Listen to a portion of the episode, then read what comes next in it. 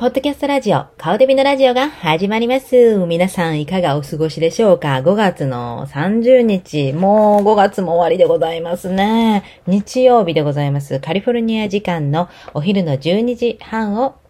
えー、お伝えしようとしているところでございます。天気がよろしいんです。今日めちゃめちゃ暖かいんです。青い空、雲一つない青い空のもと、えー、カリフォルニアからお届けでございます。前回のラジオでもちらほらと言わせていただいたんですけども、そこ聞き逃してる方もいると思うので、もう一度お伝えしたいんですけども、私が初めてサンフランシスコに来た時に、え出会った男性に教えていただきました。ここのベイエリアユーンは、2日寒かったら2日暖かくなる。またそして2日寒くなる。この繰り返しや、言うて。その通りでございまして、昨日、おとついめちゃめちゃ寒かったんです。で、その前まではもう暖かい天気が続いておりました。で、そして2日、この寒くなって、えー、天気もドヨーンとしてて、そして今日また晴天のカリフォルニアということで、もうこれぞカリフォルニア、この天気を待ってますよ、いう感じなんですけども、私ちょっと腰がね、まだちょっと本調子でございませんので、まあぼちぼちでやっていこうかなと思っている次第でございます。そしたらちょっとまたチャーシばかしていただきます。今日は、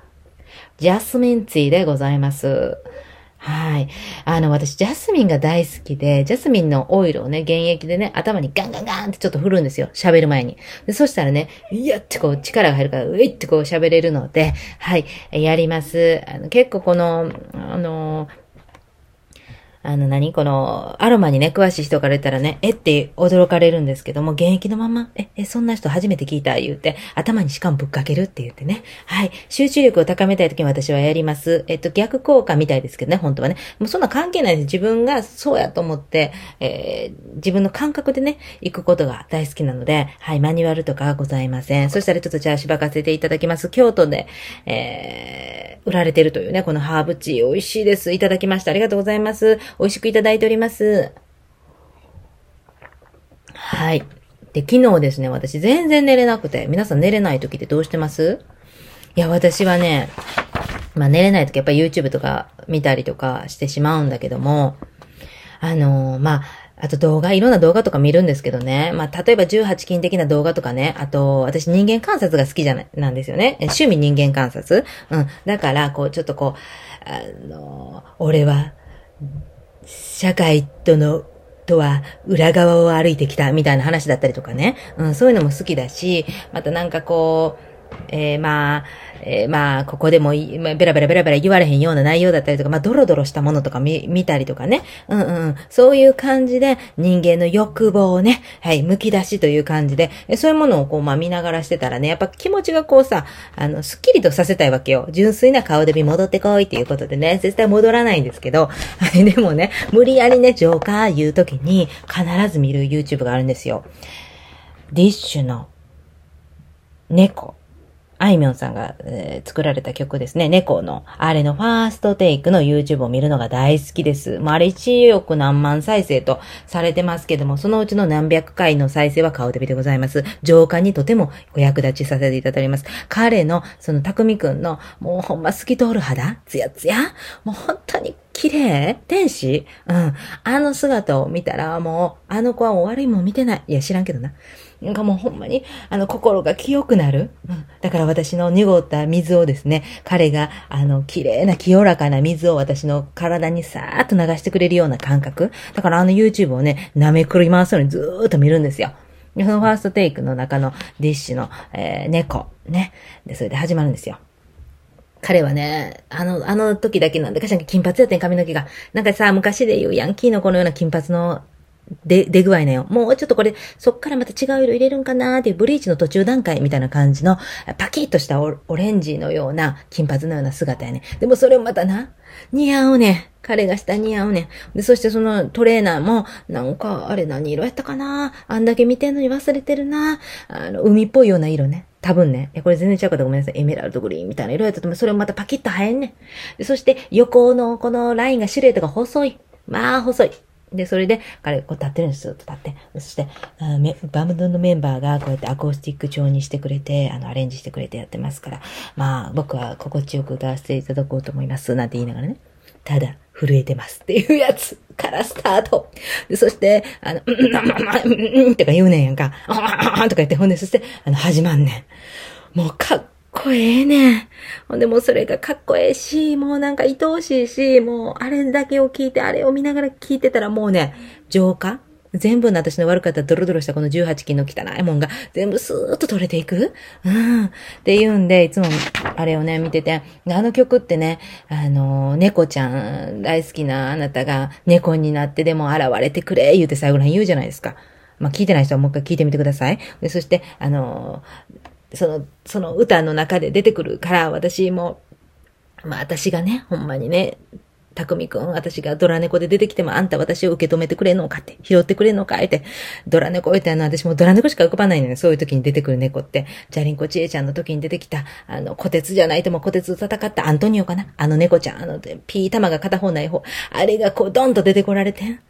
たくみくん、うちやで、言うて、ほんま気づいてくれんのかいな、言うて。あんたそんな白い可愛い猫とかイメージとたちゃうで、言うて。ずぶ濡れで出てくのあのドラ猫やで、言うて。で、傷を治す言うて、ね、片方なくなったあれをね、ピーと直してくれんのか知らんけど、もうそんな妄想したらさ、もう、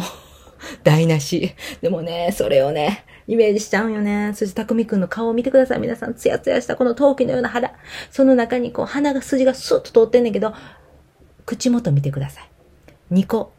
ほくろがポンポンとありますね。見てみてください。ご飯には困らへん。食べ物に困らへんです。あれ、あの顔はね、この人相占い出てますから、ほくろが口元のやったら食べ物には困らない。もうね、そらそうですよ。私、あの子が近所におったらもうなんぼでも届けるもんな。プルーって出まして、たくみくん、ご飯ちょっと残ってるけど持っていこうか、言うて。もう、季節の野菜入ったけど持っていこうか、言うて。もうなんぼでもね、餌付けするよね。あんな可愛い子が近所にいてみいな、もう。いやー、素敵。まあ、おっさん目線みたいになっちゃってるけど、そういう感じでね。もうなんか、若い男性っていうか、中性的な感じの、もう、彼はもう妖精みたいな部類に入ってくるんです、私からしたら。もうそういう清い人たちを見ているとね、もう心が本当にね、癒される。ただ私このね、猫っていう歌ね、流行る、流行ってた時から全然知らなかったんですね。で、それで、その一番初めに知ったのが、なんていうかな、デリバさん。デリバさんっていうね、ゲイの方の YouTuber がいるんですけど、もしあれ見たことない方見てみてください。私もう大好きなんですけど、18金です。かなり18金なんで、彼のドネコっていうね、替え歌。結構このディッシュの猫ちゃんはいろんな人に替え歌されてましたけど、この私はドネコ、デリバさんのドネコをね、初めてこのディッシュの本当の猫を知らないで聞いてるからね。第1回目これ聞いて、うわー言ってから本家を言ってるから、どういうことも、これ、この入り方おかしいやろっていう感じなんですけど、ぜひね、デリバーさんのも聞いてほしい。もうさ、もうね、こんなんよう YouTube で上がって大丈夫なんやなって。でもね、デリバーさんはね、絶対優しそうって書いてあるね、コメント欄に。それに。この人絶対いい人だよね、みたいなコメント欄。あれの通りにね、なんとも言えへん優しさを感じるんですよ。まあ、人情味っていうかね、人間らしさっていうかね。もうぜひね、見てください。多分やけど、ほんまに多分やけどな。もうデリバさんのご両親はご健在なのかな？わからんねんけど、ほんまにね、あれはね、私はね、もしね、ああそこまでね、さらけ出せるようになるには、やっぱりもう両親がね、あの、いない、いない状況じゃないとできないわ。恥ずかしい。誰が見てるかわからんから YouTube なんて不特定多数で。もう絶対家族見てるかもしれへんのに、さらけ出してる。全部さらけ出してるから。もうね、ぜひね。はい。私だからもう斜めにね、YouTube の好きな、あの、チャンネル登録してる人も結構ね、ようわからん。ようわからんっていうか、斜めが多いね。このデリバさんも大好きなんですけど、あとね、最近ね、気に入ってんのがね、メモして私これ？どこ行った？あ、これ。YouTube でね、こいつたちがいるっていうね、題名の YouTube。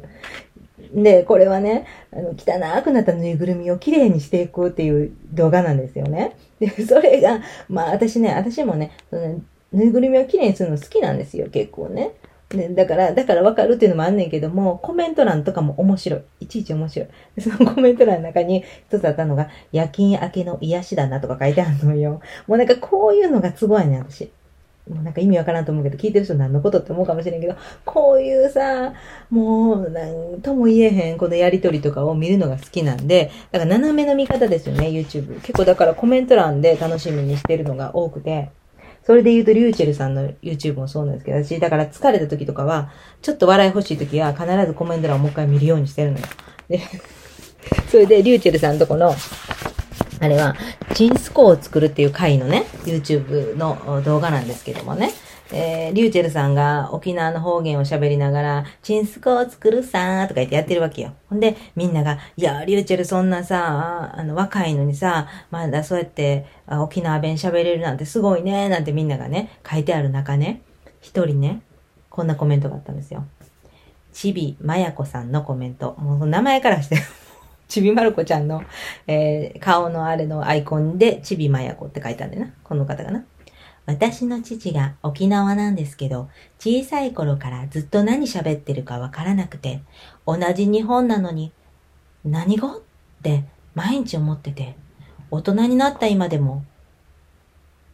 今でも沖縄の方言がわからないまま、両親は離婚しました。かっこ笑いって書いてあるね。どういうこと？オチ？オチがもうってみんながね、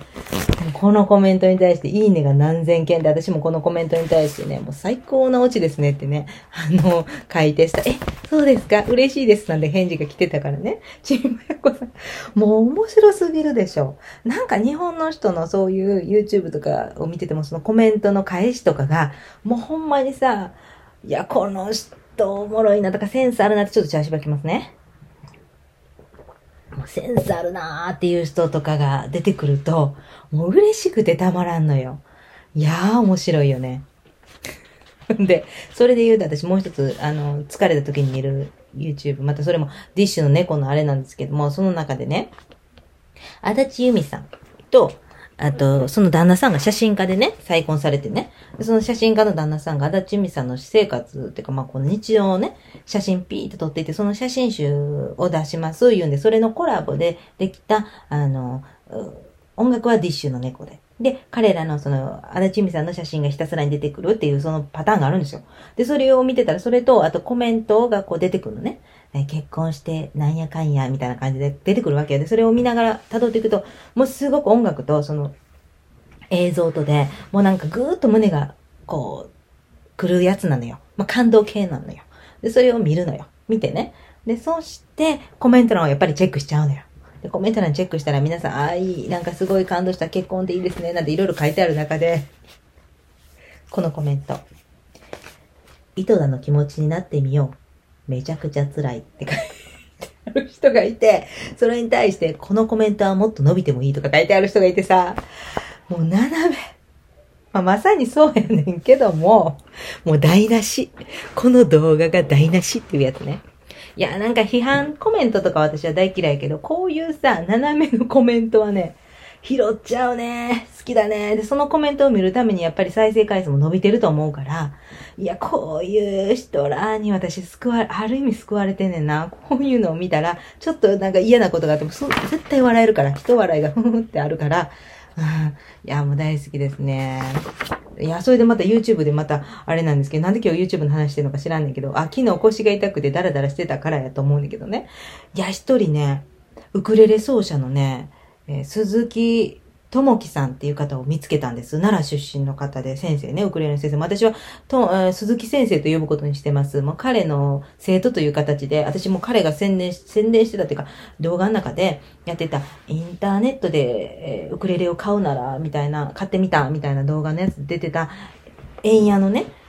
えっ、と、ウクレレね。私買いましたよ。もうすぐ買いましたよ。もうこの鈴木さんに影響されて。その鈴木さんまた陶器のような肌。綺麗な肌やねん。もう髭っていうものがないのよね。今の時代の人らってな、なんなんですかねあれはもう永久脱毛してるのがもうトゥルトゥルやねんな。で中性的なあのー、女の人でもいけるし、男の人でもいけそうなような、あの中性的ななんとも言えん。肌も白い。ほんで、メガネが丸、メガネがよう似合う。ほんで、その髪型もまたよう似合う。なんか、韓流、韓流韓流やね、韓国のやつ。韓流っていうのはね。あれのようななんやかんや分からへんねんで、私も分からへんねんけども、いやー、素敵な方で見つけてしまって、私。で、私ね、前に三振をしてたんですね。それっていうのはアメリカに来た時に一つ芸があった方がいいやろうと思って。で、それで音楽やろうと思って、沖縄やろうと思って、なんか知らんけど、別に沖縄人でも何でもないのに、まあ沖縄かぶれみたいな感じですよね。ほんで、三振をね、あのー、買って、で、それもええ三振買ってたら30万ぐらいしたよね。なんか石垣島から送ってもらったやつ。で、それを、あの、石垣島で習ったっていうね、えー、三振奏者が私の家の近くにいたので、その彼女に習ってたんです。で、それで、まあ、朝ドヤユンターから始まって、まあ、ちょっと歌って弾け、弾けたらいいな、みたいな感じでやってたんだけども、結局私も飽き性やから、結局なんか悲観になってもたら、あれ、悲観になったらね、蛇の皮が破けるんです。で、それで破けてもたりとかして、結局その第1号のその三種は売ってしまって、で、でもやっぱアメリカに来てもちょっと引きたいなと思って、でもやっぱり動物愛護的にあれやから言うんで、あの、人工の皮でね、えー、また沖縄から送ってもらったんだけども、結局弾けてないのよ。で、そんなこんなで、でもなんかやっぱりちょっと楽器したいな言うんで、ウクレレやったらいけるんかなって、なんかコードちょっとだけ覚えたらさ、もう弾けるって言うやん。それで一回やってたのよ。で、ハッピーバースデートゥーユーぐらいはできるかなぐらいね。でもそのウクレレ自体が、まああの、ガレージセールで買うた安かったやつやったんで、あんまり音がね、良くなかったとか、あんま気に入らなかった。まあ弾き方も下手なんやけどね。でもね、三振もそうやねんけど、一回初めにいい音をね、買うとね、だから30万のやつがごっつい音やったんですはっきり言って。で、そのええ音を聞いてると、その次買うたやつがめっちゃ安かったんやけど、やっぱ音が全然違う。まあ特に人工のあの、乾いたっていうのもあるけど、まあ、弾き方もそんな上手くないですけどね。でもやっぱりそのいいものを見てし、初めに見てしまうと、やっぱりね、ランクって落とせないんですよね。で、そういうのでなんか耳がね、いや、歌も別にう、ごっつうまいとかでもないし、なんでもないねんけど、なんか敏感なんでしょうね。いいものがいいってわかるような、いや、知らんけど、ごめんなさい。ちょっと強気で言ってもだけど、結局分かってないと思うねんけど、でもそのウクレレはそんなにいい音じゃなかったのよ。で、それでまあ結局それも、どこ行ったんあれ？あのウクレレ。え？ちょっと行方不明、今行方不明で、多分誰かにあげたかなんかしてば行方不明で、それで、でもやっぱりちょっとウクレレ弾きたいなとか思うわけよ。なんか車の中とかで、あいまいまいポロンポロンポロンって弾いてる人かっこええやん。あんなに憧れてたわけ。で、それで、そこでこの鈴木さんとこに行き着いて、ほんならやっぱりね、奈良の人ってね、いや、なんかね、独特なんよ。関西の中でもやっぱ大阪の人っていうのはもうコテコテ、コテコテのしゃべくり漫才みたいな喋り方しはんねんけど、また、兵庫県の人は兵庫県の人で、まあ、ちょっと変わってくねんな。うんうんうん。あんまり、あのー、なんていうの、そういう笑いのことあんませえへん人も多かったりとかしたりなんとかしたりして。でもね、奈良はまた奈良でね、アーティスティックな入ってくのよ。ほんで、まだ奈良の人って結構面白い人が多いな私は思っていて。ほんでね、奈良はね、そのアーティスティックなんかこうガッて入ってくる。それっていうのはやっぱりね、私が思うによ。大仏と、やっぱあの、鹿たちに守られてね。うん。子供の時からそんな環境で生きてるからちゃうかなって、いや知らんけどね。勝手にもうこれはもう、えー、ただの ステレオ的にこうね、あれしてこれしてしてるんですけども、いやー、それでちゃうかなっていうような奈良の人ってなかなかね、奥が深い。で、その彼が奈良の出身の先生なんですよ。で、何が、いやー、マニアックやなと思ったんがね、彼がね、弾いてる中で、花々のね、えー、さよなら大好きな人を歌、歌ってはないか、弾いてるだけだけどね、弾いて演奏してました。マニアック。花々覚えてますか？花々さんね、あの、愛子とかがね、こう売れた時にね、バンとね、彼女もね、同じくらい、同じ学校出てたと思うねんけど、花々さんはね、私のね、住んでたね、高砂のね、家の近所の人なんですよ。で、ご近所でこんな、あのービッグアーティストが出た言うてね、大騒ぎでしたよ。まあ言うても、ソフィアの松岡さんもご近所ですけどね、ぶっちゃけね。そのソフィアの松岡さんは、兵庫県高砂出身とは言ってないと思うけどな。神戸とか明石とか言ってそうやけどな。ちょっと、じゃあ縛ります。まあそんなわけで、私はウクレレを買ったんですけど、いやーなんか沖縄のことでちょっと一瞬プッと思い出したからあれないけど、私ね、ビギンの A 賞が大好きで、あの、A 賞さんね、ビギンのボーカルの A 賞さん。彼と昔はもう結婚したいぐらいもうあの人がもうタイプ、男性のタイプであの人、日本人やったらあの人って決めてたぐらい。もう素敵じゃないですか。で、あんなポロンポロンポロン歌ってもらってみて。すごいから。言うんで大好きやったんですよ。で、ビギンの演習が大好き大好き言ってたら、あのー、20代、あれは20代ないな、10代やな。私も10代、19歳ぐらいからもう日本人の方とは付き合ったことがないので、だから19までの間の話だと思うんだけど、あの時に、あのー、ちょっとビギンの演習にそっくりな人がおるでって紹介してもらったんですよね。で、ちょっと、ビギンの A 賞2等っていうのはちょっとなんか、大丈夫かなとか思いながら、あの、ほん、ビギンの A 賞はええ書やからな。そう、大丈夫かなとか思いながら紹介してもらったわけよ。そしたらやな、安野の城でやな、ちょっと小太りの男性で、あの、なんていうの、あの帽子、ハン、ハン、ハンチング帽っていうのかなあれを被ってて、そしてちょっとアロハシャツ、アロハシャツのようなシャツを着てた。あ、なるほどって。右、まあ、ちょっと小太りであの格好したら完全にビギンのエーションになると思ったら大間違いやからなと思ってね。歌えませんっていうやつね。長距離トラックのドライバーやったような気がするけどな。ちょっともう忘れたけど、ああ、そんなこともあったなって今一瞬ちょっと思い出しましたね。全く沖縄の人でも何でもなかったんですけどね。いやー、まあそんなこともありますよ。で、何の話？いや、もうそんな、あれは、私の、何の話でもない、あれでも何でもない。いや、昨日私、全然話変わるんですけど、昨日私、あのラメージセールに行きまして、で、ラメージセールっていうのは、まあ、ガレージセールもラメージセールも一緒ですけども、ガレージセールは、もうほんまにガレージを、自分の家のガレージをね、アメリカだとね、開けて、そしてそこに自分の不要になったものを置いて、そして、えー、まあ、ほんまにガレージセールやるんですよね。で、それがまあ、土曜日、日曜日とかに結構多かったりとかして、で、またね、何の、あれなんか忘れたけど、このメモリアルで今、ウィーケンドなんですけど、こういう時やったか、えー、6月の初めやったかちょっと忘れたんですけども、何月かの5月、6月とかの第一日曜日とかに、えー、こう、みんながラメージセールするっていう時期があるんですよね。で、それでそういうのをこう回ったりとかしたりとかも楽しいんですけども、で、昨日はね、日本に帰国される方のね、ガレージセールに行ってきたんですよ。ね、ちょっと出遅れちゃって、やっぱ10時からスタートってやっぱ10時に行かないといいものがないっていう感じで、もうだいぶ売り切れちゃってて、でもね、私ずっと欲しかったね、あの、植物置く台とかがいろいろ欲しかったんですよ。で、そんなんがいいもんがポンポンポンってあったんで、あと、えー、ベランダにね、置くね、椅子ね、うん、子供たちも椅子あったらいいなーってイメージしたら、まさにそんなんがあったんで、ラッキーっていう感じで。で、お皿とかもね、あの、店舗をやられてた方だったんで、その店舗のお皿とかみんなあったらなーってイメージしてたら、まあちょっとだけ残ってて、で、それがちょうど私、最近インスタグラムで顔で美飯っていうのやってて、ご飯のことをちょっと、あの、いろいろやってますので、活動やってますので、その、まあ、対して、上手でもなんでもないんですよ。ただ、その今日何を作ったかをアップすれば、こう自分のなんか張り合いになるなと思って、あと記録にもなるなと思って、その顔で美飯っていうインスタグラムやってるんですけども、そこでね、えー、食べ物をこう、盛るときにお皿がちょっと映えるやつがあったらええなと思ったらそういうのもあったんで、あ、ラッキーということで。で、全部で買ってもね、20ドルぐらいでね、うわー、もう100ドルぐらいね、持ってて、よっしゃ買うぞと思ってたのに、えらい安くで終わりましたけども、そこでやね、うちの娘のマナちゃんが、マナちゃんもジンクも一緒に行ってたんですけど、マナちゃんがね、手作りのガラスのね、ネックレスを見つけたんですよ。で、なんかちょっとそういう手作り物のネックレスとか置いてあったの何個かね。で、それは、あの、二人ぐらいその主催者がいて、で、一人の人が私がこう、あ、この人のやつ行こうと思って来てたとこやったんやけど、もう一人の人のとこの、あの、ブースやったのよ。そのネックレスが。で、そしたら、そのネックレスをマラちゃん買うっていうのよ。5ドルのやつね。ほんで、まあ、それ見て私も、あ、ちょっとそれなんか、あの、懐かしい感じ？なんかちょっと一昔前におばちゃん連中がちょっとなんか流行ってつけてましたよ、みたいなようなガラスなんよ。で、マラちゃんほんまにそれいるって思って、でもまあ、いるっていうから、まあ、オッケーオッケー買おう買おうって言ってね、何でも買ってええでって言ってたから、だってこんなラメージセールのなんかね、なんぼでもね、買うたらええやんっていう話安いからね。で、そしたらさ、そのさ、レジでさ、その、うん、出してる人がよ、出してる本人がよ、本当にこれいるんですか？って聞いてた。聞くそれ。面白いなぁと思いながら。これでいいんですね？ってマナちゃんに確認して、マナちゃん、はい、もちろん、みたいな感じで、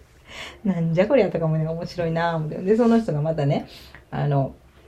裁縫箱を売ってたのよ。すっごいレトロな裁縫箱。もう昭和の裁縫箱よ。で、あれを、まあ私前もね、裁縫するんですね、私。ハンドメイドで帽子とか服とか作ったりして、まあ一時期販売してて、今はちょっとなんかあんまりできてない、あんまりさ、ね、作れてないんですけど、時間がなくて。だけども、ずっとね、その手作りすること大好きで、だからその裁縫道具とか見るとどうしても欲しくなるのよ。なんでもね。いやもう持ってんねんで、全部持ってんねんけども、やっぱり気になっちゃうのよ。で、しかもそのレトロなやつとかっていうと、その人自身が持ってたものをそのまま置いてたりするからさ、いやー面白いのよ。どういう時代のものを感じれるしね。やっぱ人間観察大好きな人だし、まあ言ったらそういう人の歴史とか大好きな人やから、もう全部がひっくるめてそれがもう私の、あの、まあ、楽しみになるから言うんだよね。そのセットで10ドルで、前も違うところでラメージセールで、全くそんな感じで、えー、裁縫箱の中にも全部そのまま入った状態で、だから誰かがもう亡くなってその家で遺品で整理出てきたような感じよ、雰囲気よ。そういうものを一回買ったのよね、前もね。同じようなもの。で、そして結局、糸がね、古いので、糸が古くなるとプツプツプツプツ切れちゃうのよ。だからあんまり良くないねんけども、まあ、あの、楽しいからっていうんで買ってね、そしたらね、おたふくのね、えー、糸とかもね、日本のね、おたふくの糸とかもあんねんけど、それがまた昔のレトロなやつやね、奥さん。もうこんなん今やったら手に入らへんし、もうすごい貴重なね、あの、歴史材料っていう 考えようわからんけど、そういうような感じのもの。うんうん。で、それで、前も買ってんのに、しかもその箱が結局すごく朽ち果ててるんで捨てたりとかしてんのに、だこれ3回目ぐらいよ。そういう人の裁縫箱、全部セットで買うのね。それで買ったのよ。で、まあ箱とか別にいらんと思ってんだけど、それはもう結局 YouTube のネタ行きよ。私も YouTube もそんなちゃんとやってへんねんけども、まあ、これも YouTube で、ちょっとこのレトロなやつ買ってきました、言って何が入ってんかな、言って、撮っていったらおもろいかな、とか思ってね。で、10ドルで安いですよ。10ドルで安いですよとか言われて別にいらんねんけど、まあ、これ話すネタにいいかなと思って買いました。まあ、それは車の中にずっと眠ってますけどね。まだ開けてもいません。はい。そんなんも買いましたね。いやー、面白いんですよね。いや、あの、 rummage sale の中でもね、アメリカではね、こういうのがあってね、家でやってるね、 estate sale estate sale で合ってるかな？まあ、合ってなかったらまたお知らせするわな。多分合ってるけど。あのー、遺品整理とか、まあ、引っ越しとか、そういうので、家の中のもの全部をもう、もう、ガレージセールですよっていう状態なのよ。だから家の中に入って、もうその置いてあるもの全部が売り物なのよ。だから自分でこう取っていったりとかするような、取ってこうね、最後会計していくような、そういう、あの、ラメージセールの仕方もあるんですよ。これがまた面白い。で、ちょいちょいちょいちょい、道を歩いてたら、あ、近場でこのエステセールしてますよっていう看板が出てきたら、住所も書いてあるから出てきたらそれを言って、そして、えー、見るっていうのもね、面白い。だこれは観光で、まあ言ったらガイドブックとかにも載ってない新しいね、こう遊び方っていうかね、遊び方っていうのはおかしいかな。まあそういうのもありますよっていう、えー、お知らせ、うん。いや、これはね、地域密着って感じで、あと、やっぱり現地のどういうみんなが生活をしてるのかなっていうのを、こう、リアルにね、見れるっていうのもあると思います。で、まあ、老人の家とかが多いと思うんですけど、やっぱり遺品整理だったりすることが多いのでね。でもなんか、あの、そういうさ、アメリカ人の家に入れるっていう意味ではね、ちょっと面白いかなと思います。うん。これもね、人気ですね。で、まあコロナやなんやかんやっていう中で、まあ私が大好きなスリフトショップ、まあ言うたらリサイクルショップみたいな感じなんですけど、ああいうのもいっぱいね、潰れてね、私家の近所のリサイクルショップ大好きやったんで、そこもね、どんどんどんどんなくなっちゃってて、で、ここのベイエリアっていうのは、このエコとか、あと、まあ、サステナビリティ言うんですか？今流行りの。ああいうこととかね。あと、オーガニックとかが、もうすごく、日本の10年先を言ってると言われてますので、すごいもうまあ、あの、皆さんそういうエコのこと考えがね、意識がすごい高いんですね。だから、あの、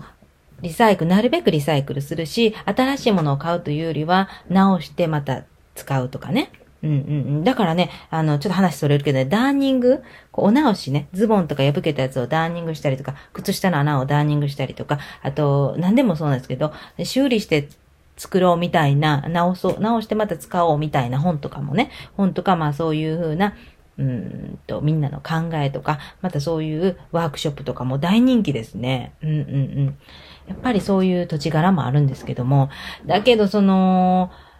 スリフードショップどんどん潰れてるのがすごい悲しいね、私的には。まあコロナの関係で衛生的にも良くないっていうのもあったのかもしれない。わからないけど、どんどんどんどんなくなってます。で、あれは非営利団体でやってまして、ほんで、えー、皆さん不要になったものをそこのリサイクルショップ持っていくんですね。で、そしたら、もうお金にはなりませんけど、もう引き取ってくれるものと取ってくれないものもあるんだけども、引き取ってもらって、そしてそれをそちらで値段つけて売るんです。で、その中でやっぱり遺品整理とかでダーンと持っていく人も多いので、そういう時に、えー、そのご老人が持ってた昔の食器とかね、アメリカのヴィンテージの食器とかは、もうコレクターにとったらもうすごい宝の山でございまして、だからもうそういうのを探しに行く、宝の山を、え宝箱を開けに行く、いやちゃうな。宝探しに行くみたいな感覚でもあるんですよ。だからすごい楽しいんです。で、そういうのを日本からもね、たくさん、えー、買い付けに来る人がいて、そういうリサイクルショップみたいなことですね。そういう場所にいっぱい行って、あとアンティークショップとか、あとそういうスリフトショップを巡って、大きなトラック借りて、そしてそういうヴィンテージの食器をガーッと根こそぎ買い付けていくっていうんでね。でも今こうやってコロナ禍でもう日本の方も来れないと思いますので、そういうことはできないと思うんですけども、どちらかというとそのアメリカ人がコレクションしてるというよりは結構日本人の人が多いんじゃないでしょうか。またアジアの人、わからんけど。まあね、そういう感じ。でもね、昔の時代の食器ってすっごくしっかりしていて、なかなか割れない。で、私もすごい気に入ってるのはファイヤーキングとかね、あの、あるんですよ。かわいいボールとかもいっぱいあるんですよ。ミルクボールって言うんですか？シンデレラボールって言うんでしたっけ？間違えてるか、シンデレラボールやったと思う。片方と片方に、えー、両側に、ちょっとこう、えー、えー、なんて言ったらいいんかな。くちばしみたいになってんのよね。で、それでそれが汁気をピーっと流せんのよ。で、それが大きい幅とちっちゃい幅があったりで、それが何種類かこうセットになってんのよ。で、その柄がまた可愛いのよ。色もいろいろあったりとかして。うん。いや、そのやつが1950年代とか60年代のものがね、未だに割れずに綺麗に残ってるんですから、奥さん。で、その時代は皆さん結婚した時にそのセットを買うんやと思うねんな。だから、私もいろんな、あの、日系のおばあちゃんのお手伝いチラチラ行かしてもらった時とかに、えー、見ると、やっぱそのボール持ってはる。で、その時代に買ったやろうなっていうボールを必ずワンセット持ってはりますね。そういったものもあるんです。何の話で感じですけど、えらい途中で話がそれましたけど、ドネコから始まってこの話に流れていくっていうすごいなっていう、えー、感じですけどもね。いやー、まあね、そのラメージセールとかも楽しいですね。うん。まあなんか、まとまりないですけど、今日はこんな感じで終わらしとこうかな。だってもう30分を一人喋りしてるもんな。よう喋るな、いう話やけども。というわけで、今日も皆さん素晴らしい一日にしてください。私は今からちょっとね、メモリアルデーということなんで、ちょっとね、あのー、ウォーキングしようかな。やっぱり腰のためにはちょっとね、有酸素運動も取り入れた方がいいと思いますので、皆さんも健康には気をつけてくださいね。それでは皆さん、今日も素晴らしい一日にしてください。カリフォルニアから顔デビでした。オーバー